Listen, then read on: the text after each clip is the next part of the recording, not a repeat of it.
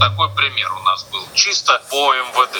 Они обратились с вопросом э, по ситуации с синими китами. Результатом наших исследований был вывод о том, что, ну, скажем так, московские суициды, их там несколько десятков по году происходит, никак с социальными сетями, описанными в этих всех замечательных публикациях, не связаны. Всем привет, это подкаст «Медуза. Текст недели», подкаст, в котором мы обсуждаем самые интересные, значимые и запомнившиеся материалы «Медузы». Меня зовут Константин Бенюмов. Сегодня речь у нас пойдет о русском палантире, а, а также о Яндексе для силовиков. А точнее, речь пойдет о тексте, который написал для нас корреспондент отдела расследований «Медузы» Лилия Епарова. Текст о вычислительном центре при управделами президента, который до 2014 года занимался какими-то непонятными и, может быть, не супер важными хозяйственными делами, хоть и связанными с каким-то техническим обеспечением. А после 2014 года волею судеб и по стечению обстоятельств занялся уникальными разработками и в итоге создали алгоритм поиска по большим данным, который позволяет искать и объединять в досье колоссальное количество информации самого разного свойства, вплоть до, конечно же, и личных данных э, граждан России о том, как появились эти проекты, как они жили, как они создавались, как они использовались и э, чем все это дело закончилось. Закончилось, забегая вперед, скажу, что плохо. В итоге всю эту историю разогнали и больше таких разработок нет. Мы поговорим сегодня с Лилией.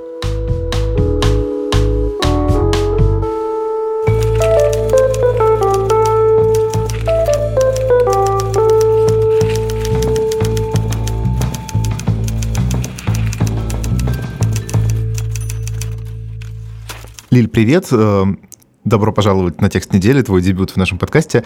Расскажи, пожалуйста, как так получилось, что ты вышла на работу в «Медузу», и буквально через несколько дней уже фигак гигантское расследование. Думаю, что многих слушателей это удивляет, хотя, конечно же, в мире журналистов это бывает, что у тебя есть тема, а потом ты приходишь и уже там дорабатываешь эту тему и выпускаешь. Было примерно так, да, наверное? Привет, Костя, приятно с тобой познакомиться, но на самом деле нет это было совершенно внезапно, потрясающая какая-то журналистская удача. Текст, который у меня вышел, когда я только-только пришла, и который действительно долго готовился, это был текст про российских наемников в Венесуэле. А текст про вычислительный центр, про то ли хакеров, то ли просто разработчиков при управлении делами президента, он получился буквально за несколько недель, две с половиной или три недели мы в общей сложности с Алексеем Ковалевым над ним работали. Просто потому, что в какой-то момент пришел э, один мой знакомый, который э, работает в страховой компании в российской, одной из крупнейших, с горящими глазами, и за чашкой кофе вечером рассказал со все еще горящими через два года после исходных событий глазами о том, как к ним однажды приходили очень серьезные ребята из этого вычислительного центра при управлении делами президента, что они предлагали какое они потрясающее впечатление на него произвели. То есть это действительно вот расследование, которое выросло из разговора с источником, ну то есть из такого да. из слива практически, можно сказать. Никогда не хочется называть это сливом, но по сути дела да, хотя это был на самом деле практически случайный разговор. Потом уже я попросила показать документы, он мне их прислал. Дальше пришлось встречаться еще раз, потому что документы оказались гораздо более интересными, чем на первый взгляд. На первый взгляд они производят впечатление, ну да, но есть какие-то ребята, может быть, делают какие-то системы а, медиа-аналитики, а, какие-то еще аналитические системы. Ничего особенного, таких компаний на рынке очень много, все нелегально, работают, что называется, в рынке.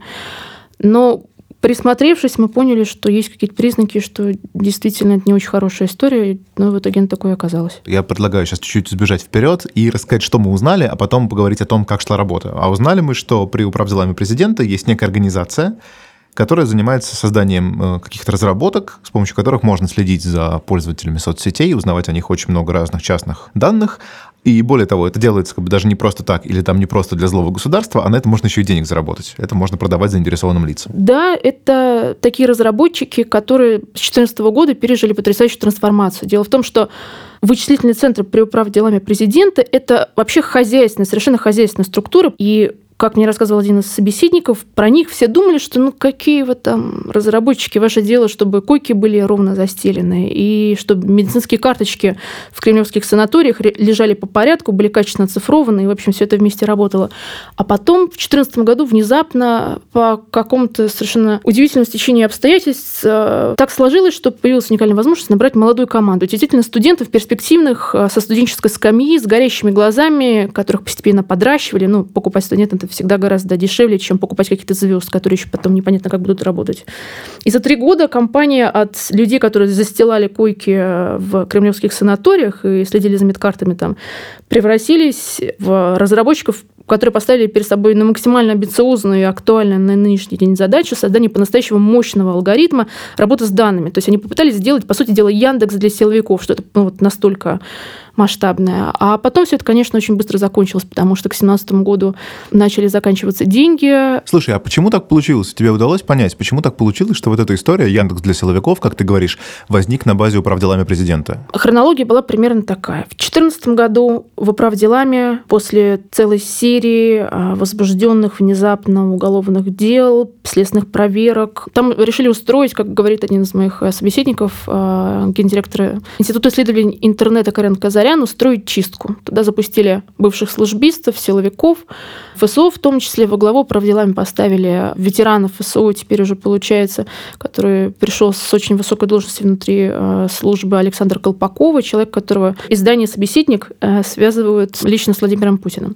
Очень опытные аналитики внутри главнивц из того круга, который когда-то еще в 90-х занимался интегрумом, одной из, если не первой российской, и очень важной, для становления этой вот части айтишной отрасли аналитической системы, эти люди решили продвинуть свою давнюю мечту, создать э, русский палантир. Палантир — это отсылка, разумеется, к «Властелину колец». Это такой хрустальный там стеклянный шар, в который ты смотришь и можешь там что-то узнавать из него. Я правильно понимаю? Или что-то другое имеется в виду? Палантир Technologies — это такая замечательная американская компания, разработчик, авторы действительно, создатели компании действительно осознанно выбрали себе название Палантир, видящий шар, изобретенный Толкином. Эти семь палантиров, они обладали такой коммуникационной и аналитической мощью, что они якобы позволяли управлять всеми землями Гондора и Арнер. Да, вот в легендариуме Средиземья это звучит примерно так романтики из Кремниевой долины, условно, когда создавали свой грандиозный алгоритм, а, который позволял забирать все из всех возможных источников, все это анализировать, сопоставлять и выдавать результаты, действительно сложные аналитические результаты, визуально удобоваримые, очень понятной обывателю форме. Да, их основным, единственным заказчиком до 2008 года являлась американская разведка, ЦРУ. Теперь они сотрудничают с крупнейшими американскими корпорациями, с правительством, миграционными службами, АНБ и прочее, прочее, прочее. Да, и наши российские разработчики решили создать то, что уже было у американцев, то, что было на Западе, но то, чего не было у нас, и собрали команду, которая по сути дела, приблизилась практически к решению этой задачи. Какой-то рабочий алгоритм, который позволял работать с большими данными, с Data, действительно был разработан, и он в каких-то немного сконструированных условиях он работал. Может быть, не на всех данных, которые были у главнивца, но на какой-то части данных он действительно выполнял достаточно блестящие аналитические задачи. Но назвали они свою систему Псковом. Вот я как раз хотел спросить, а задачу-то им как-то формулировали, или это вот такая низовая инициатива? Они поняли, что вот они могут, и подумали, что не хватает, и стали делать? Мне кажется, это низовая инициатива очень амбициозной группы внутри главнивц, но никогда бы она не была хоть какой-то форме воплощена в жизнь, если бы не пришли в руководство правделами люди, силовики, которые могли понять. То есть они могли, наверное, как-то на одном языке поговорить и договориться, что да, это действительно интересно. Ну, похоже, похоже на правду. Вообще звучит удивительно. Давай чуть-чуть поговорим, собственно, о том, что этот алгоритм научился делать. Какие данные они могут доставать, откуда и, и так далее. Легче, наверное, вспомнить, чего они не могут, потому что примеры мне проводились совершенно из разных областей.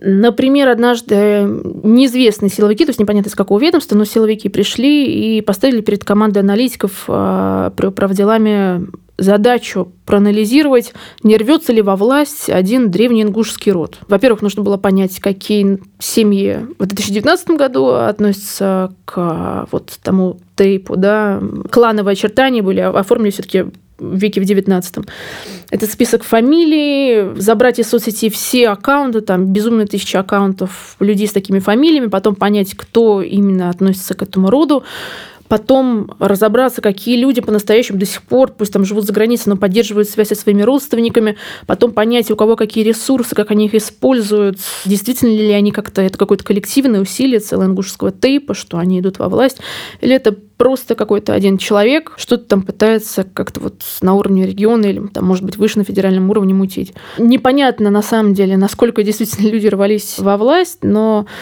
та семья, которую, как мы предполагаем в тексте, которая все-таки это касалась ингушский тейп Тумгуевых, К ним в 2018 году, примерно через год после того, как аналитическая команда главнивца эту разработку завершила и даже успела читать свои презентации внутренней, к Тумгуевым, к богатейшим представителям рода пришли сотрудники ФСБ. Это была такая спецоперация, произведенная, насколько я помню, как писали, в 40 точках сразу, 40, видимо, офисах, квартирах. При этом никогда непонятно, насколько это действительно было связано. Дело в том, что огромное количество из того, что делал главница, было сделано прежде всего на энтузиазме. У молодежи горело глаза, и каждого ветерана ФСО или Минобороны или военной разведки, который доживал свою пенсию на площадке управ делами президента, у каждого такого деда внутри вычислительного центра его окружала восторженная команда молодых аналитиков. Эти молодые аналитики, как мне описывали вот собеседники среди бывших сотрудников главниц, готовили дедам аналитические записки, с которыми те потом совершенно в восторге, в эйфории, потрясая ими, убегали куда-то к своим, в свои бывшие ведомства, показывать, как мы можем круто сделать, посмотрите, какие mm-hmm. ребята молодцы. А в результате из ведомств приходили какие-то ответные заказы, так вся эта система и работала. Вот это очень хороший момент. Я как раз хотел спросить про координацию с силовиками, потому что ты рассказала, что вот пришли силовики некие и попросили достать вот этот древний ингушский тейп. И, соответственно, вопрос, как насколько часто силовики приходили и почему они приходили, и как они узнали. А на самом деле дело в том, что там просто сидели э, товарищи из разных ведомств, да, бывшие ветераны, mm-hmm. вернее, бывшие сотрудники разных ведомств. Они рассказывали о том, что происходит в главниц, э, в их ведомствах понимали, что это может быть интересно, и таким образом как бы воспроизводство заказов было практически не, непрерывным. Да, но понимаешь, как заказы. Называть заказами, наверное, лучше какую-то коммерческую историю. Очень многое из того, что они делали, они делали на чистом творческом энтузиазме, совершенно бесплатно. И мне даже бывшие сотрудники и главниц жаловались, что как вот эта вот молодежь, едва со студенческой скамьи, насколько легко их было раскрутить на то, чтобы они работали бесплатно, при этом полностью выкладывались. И да, у них действительно из-за того, что при управделами, а это тем более какое-то полусекретное, полуоборонное НИИ 85 -го года создания, в штате предприятия есть очень много сотрудников, которые работают там прямо с 1985 года. То есть ты можешь себе представить, как внутри вот такого, в силу ветеранского статуса инертную среду, да, пришла внезапно молодая команда, что это получилось. На самом деле очень здорово и приятно даже слышать, что такое случился не конфликт между отцами и детьми, а союз э, поколений. Они сумели договориться. В итоге из этого действительно, да, получился рок изобилия, заказов от силовиков. Творческие были у них три года в истории. Творческие. Жалко, что все это быстро закончилось. А, да, продолжение темы силовиков. У них даже ветеран э, силовых ведомств был штатным лоббистом. Это генерал-майор, кажется, некогда ответственный за чеченский регион, генерал-майор Сергей а, Кончуков. Это человек, который мне до сих пор, до того, как а, он мне по телефону подтвердил, что да, до сих пор занимается оборонными IT-проектами, но уже не в главнивц, и не может рассказывать вообще совершенно ничего о своей работе, потому что все, все это совершенно секретно, разумеется.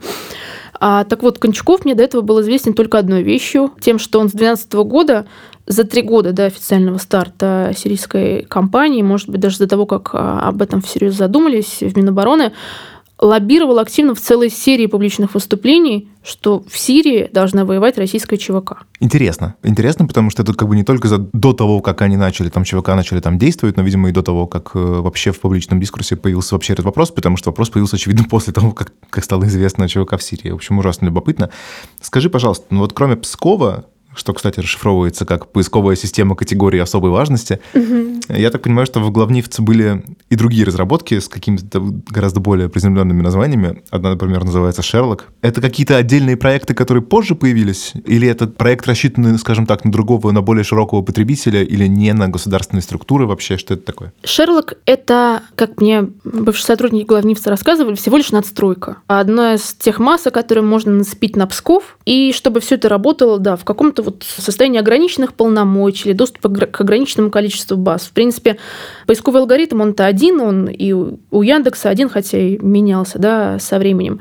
Но может он совершенно огромное количество вещей. Вот для каждого из таких наборов функций существует отдельное название. Одно из них это Шерлок. Это машинка, которая выдавала готовые и очень масштабные полноценные досье на людей по запросу, чаще всего запрос исходил из МВД, потому что наибольшее количество установок, насколько я понимаю, было именно в МВД. Разных версий Шерлока, 20 установок к ноябрю 2017 года, потом еще в 2018 году в течение года несколько установок в центральном аппарате МВД. Смешную штуку рассказывали люди в главнивце, которые когда-то отвечали там за именно коммерческие такие взаимоотношения. Разумеется, в МВД часть установок это было не бесплатно. То есть ведомство должно было платить главнивцу какие-то деньги за то, что они используют такое железо, такой мощный, хороший, приятный софт. Иногда вот приходит человек э, в какое-то подразделение и говорит э, начальнику, что знаете, а, а у вас э, вы деньги нам собираетесь перечислять или нет? Тот говорит, какие деньги мы вообще вашим Шерлоком не пользуемся как это не пользуетесь, у вас только за последний месяц 3000 поисков. Один поиск, он вот как-то они так вычислили, а, с нагрузкой из железа и серверов стоил 2000 рублей. Это только один поиск. С выпученными глазами, как мне рассказывали, начальник начинает относиться по подразделению, пытаясь выяснить, кто вообще, черт возьми, пользуется Шерлоком без его ведома.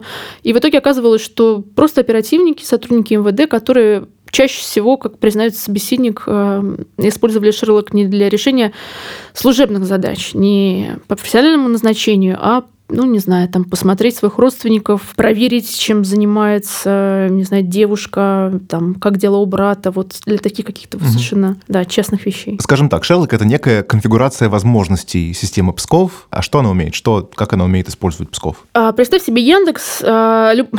Хватит уже про Яндекс, даже обидеться, наверное. Представь, представь себе, любой...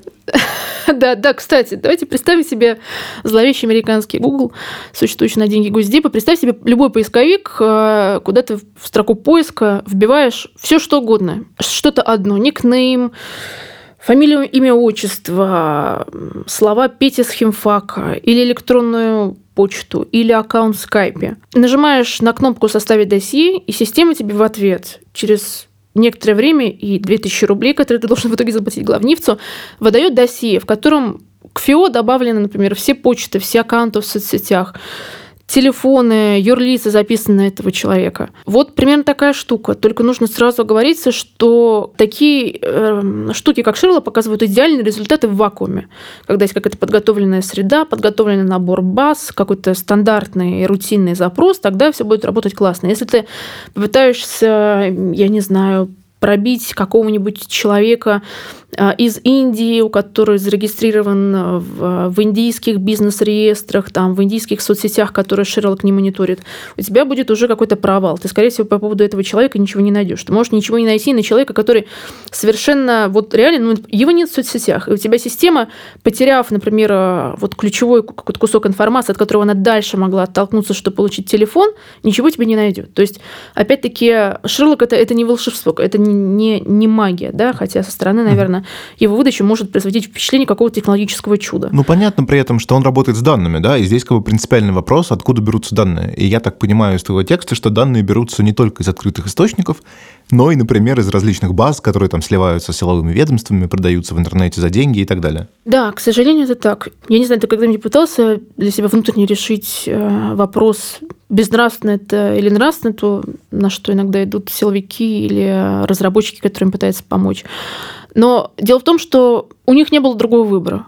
Дело в том, что в чем принципиальное отличие американской разработки Палантира а, или любой другой в мире от российской разработки Псков или Шерлок. А в Палантире уже много лет базы создаются специально, в Штатах базы специально создаются так, чтобы потом они могли обрабатываться в Палантире.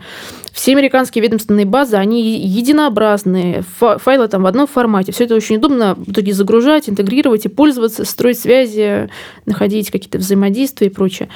У нас все это, ну, ты сам наверняка неоднократно был на госзакупках, а, и в Спарке, в Югриле, там все PDF-ках, или в экселевских таблицах, или в вордовских файлах, или в вордовских файлах а, какой-то совсем старого Ворда, или в чем-то вообще очень удивительном.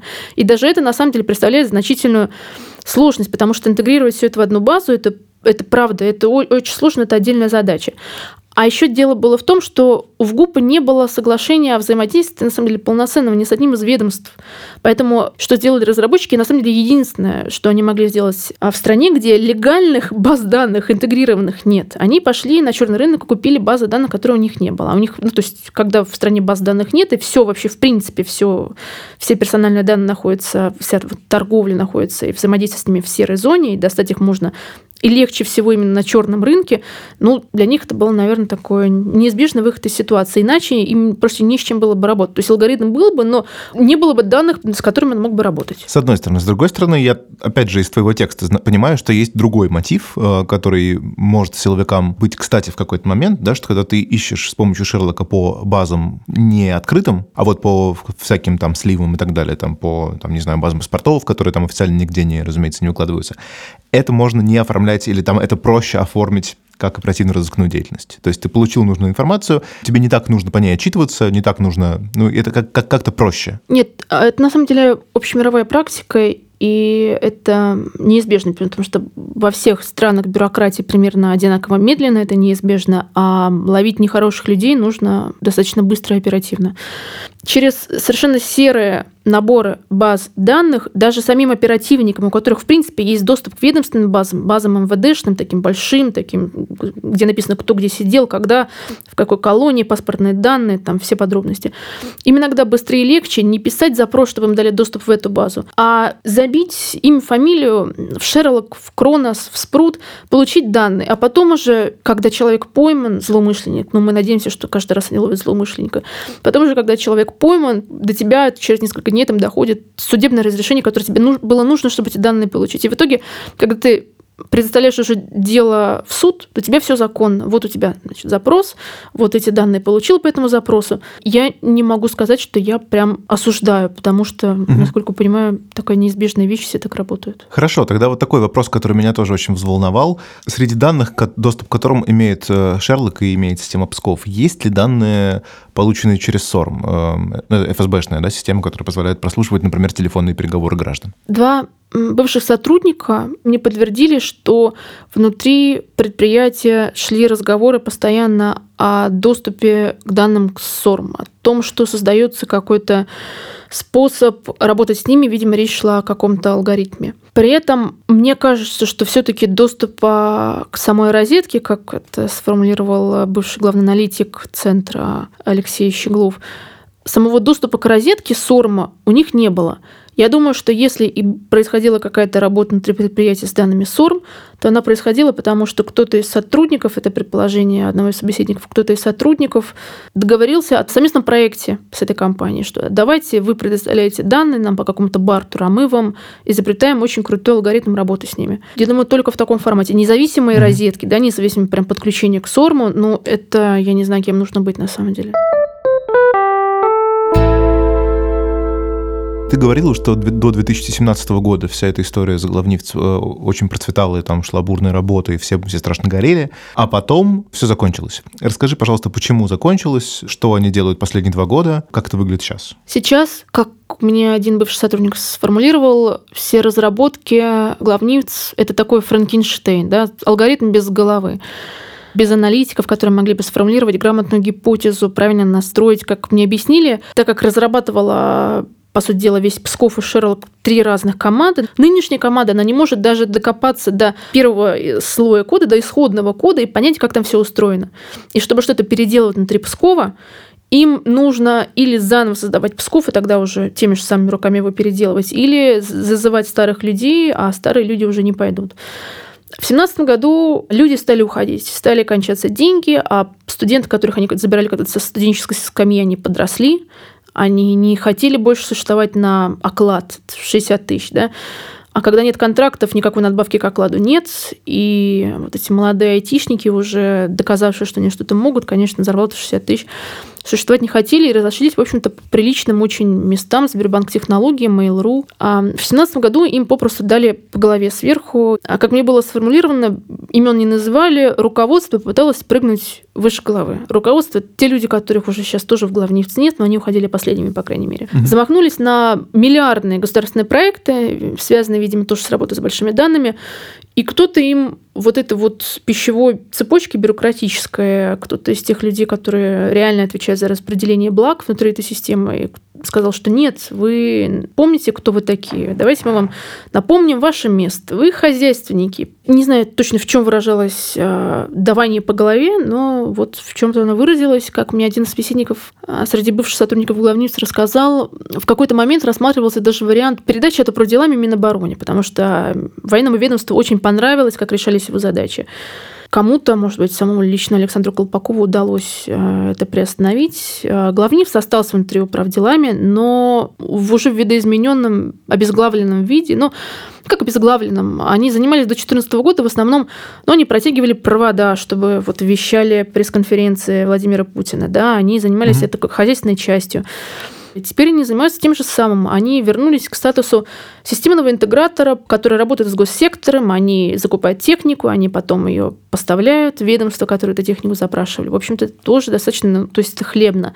Но, конечно, масштаб именно творческих амбиций, который был вот накалился в период с 14 по 17 год, такого уже нет и не будет, наверное. А как бы ты вообще описала эту историю, если попытаться вот так по журналистке охватить ее одной фразой? Вот история русского палантира, она в чем? Знаешь, группа действительно талантливых и амбициозных людей думала три или четыре года, что они строят классическую венчурную компанию и занимаются изобретением крутых, мощных алгоритмов. А на самом деле все это время они строили полицейское государство из говна и палок. Вот так бы я это описала. То есть это такой стартап, так получается? В ГУП главниц это по определению государственное предприятие, у них была какая-то подушка безопасности, да, государственные контракты, жировой слой накопленный с предыдущих э, комфортных, безопасных контрактов, да, возможность выигрывать подряды у ведомственных заказчиков. И поэтому они могли вкладываться в рискованные штуки. Да? Вот это, что называется, венчурная компания, да, айтишная компания, связанная с риском. И внутри этого всего, комфортной в какой-то момент среды, видимо, все было хорошо в 2014 году финансово, возник стартап. Просто вот творческая команда, которая хотела делать ну, условно, Яндекс, да, мы все большие поисковые алгоритмы для, там, для понятности называем русским там, Яндексом. И у них начало получаться, но натолкнулись они, наверное, на то, что силовики или ведомства, или даже они ходили с презентациями в МГУ, не только в ВВД, не только там, не знаю, в Минобороны или куда они еще ходили, сотрудничали они почти со всеми силовыми ведомствами, где были с презентациями, не знаю. Ни в одном из этих мест их алгоритмы не то чтобы никому не зацепили, они цепляли. Просто люди не были готовы, как мне объяснили а, бывшие сотрудники, понятно, они тут предвзяты, да, им нравилось то, что они делали. Нигде ни в МГУ, ни в ВВД не были готовы Например, обучать аналитиков, внутри, взять оперативника, обучить его, дорастить его до аналитика, чтобы он мог формулировать прекрасному, блестящему софту э, действительно грандиозные и качественные задачи, потому что гипотеза это тоже очень важно, когда работаешь с такими, с такими вещами. Натолкнулись они на какую-то инерцию, потому что то, что у нас перс-данные серые, то, что оперативникам даже легче, чем запрос писать и работать с серыми данными. У самих оперативников нет собственного палантира. Да? У палантира в Штатах есть доступ, у калифорнийских полицейских есть доступ к палантиру. Они могут там качественно работать. Наверняка какие-то курсы проходят по обучению, работе с этим mm-hmm. софтом. Да? У нас ничего такого нет, и, видимо, никому не интересно. Никто не хочет, чтобы это было. Никто не собирается выводить эти базы как как-то интегрировать их, чтобы они были одного формата, чтобы с ними было удобно работать, чтобы они становились легальными. Никто не собирается дарить эти базы разработчикам, на что неоднократно жаловались э, самые разные люди, которые работают, создатели «Лавины Пульс», который тоже, кстати, аналитическая система. Крутая, вот в интервью Фарбсу жаловался на то же самое. А Илья Сачков из группы IB тоже жаловался на это самое в том же самом материале Фарбса. Оказалось, что никому это не надо, хотя, конечно, ВДшные генералы тоже приходили в восторг, говорили, как классно, как классно, давайте закупать, но вот они закупают рабочее место в Шерлоке или в Пскове, да, и дальше дальше не знают, что с ним делать. Оперативники угу. забивают те же самые запросы, и как бы у них не получается так же красиво. А что делать дальше? Дальше нужно учиться добавлять базы, а этого никто не делал. Ты сказала, что в итоге они строили полицейское государство. Как получилось, что это все встало на службу строительства полицейского государства? И вот люди, с которыми ты говорила, из бывших сотрудников, они как-то пытались этому противодействовать? У них были другие идеи, им не нравилось, что в такое направление все ушло? Молодежь все это с горящими глазами. Насколько я поняла, им было интересно. Им, ну, когда приходит какой-нибудь разведчик, да, и говорит, давайте оформим сейчас невысокий вам доступ к секретности, порешайте нам аналитические задачки. Нет греха в том, что это было интересно. В конце концов, задачи ставили действительно интересные. Нет, я думаю, они понимали, наверное, что заказчиками такой истории, как и в Штатах когда-то, действительно могли бы стать ведомства. И, разумеется, силовые ведомства. Я думаю, что они в каком-то смысле... Но ну, тут я могу только рассуждать. А, в каком-то смысле они видели рынок и понимали, что продавать они должны в госсектор это все. И собственно, пытались вплоть до 16-17 года продавать исключительно, исключительно в госсектор. Так что, думаю, нет, для них не было шоком, что внезапно ими заинтересовался Минобороны. А скажи, пожалуйста, вот из тех людей, которые уходили там в 16-17 году, в 17-м, да, наверное, скорее, известны ли тебе случаи, чтобы кто-то из разработчиков или аналитиков э, потом перебрался в Америку, например? Нет, но они засветились в Штатах в 16 году. Они выиграли какой-то очень крутой конкурс по распознаванию лиц. Вот знаешь, чем занимался а, сервис Find Face или Да-да-да, Search конечно. Face, да? Вот есть такой знаменитый в узких кругах американский конкурс Megaface, и мне говорили, что они его якобы выиграли под таким брендом GRCC, то есть не под российский главнивц по управ делами президента, они изобрели какой-то там другой бренд, под ним вышли на этот конкурс. Я, правда, не нашла записи, что именно эта команда победила, но вот мне Алексей э, Щеглов, бывший глава аналитиков главниц, об этом говорил и очень этим гордился. Но, насколько я понимаю, люди, которые выиграли этот конкурс, они потом ушли работать не на Запад, они потом ушли, кажется, работать в Сбербанк технологии, если не ошибаюсь. То есть нет, нет никакого такого жуткого апокалиптического сценария, когда проправительственные Утечка- утечка айтишные мозги из святая утекают. утекают. святых, э. Да-да-да, нет, такого... Ух, я сейчас выдохнула, ты меня заставил задуматься об ужасном сценарии. Нет, Кость, такого не было. Это был подкаст «Медуза. Текст недели». Меня зовут Константин Бенюмов. Как всегда, на прощание советую слушать другие наши подкасты и читать тексты, которые ложатся в основу нашего подкаста, ставить оценки, оставлять комментарии там, где это предусмотрено, и писать на почту подкаста собакамедуза.io о том, что вам нравится и что, может быть, не так нравится. И до встречи через неделю.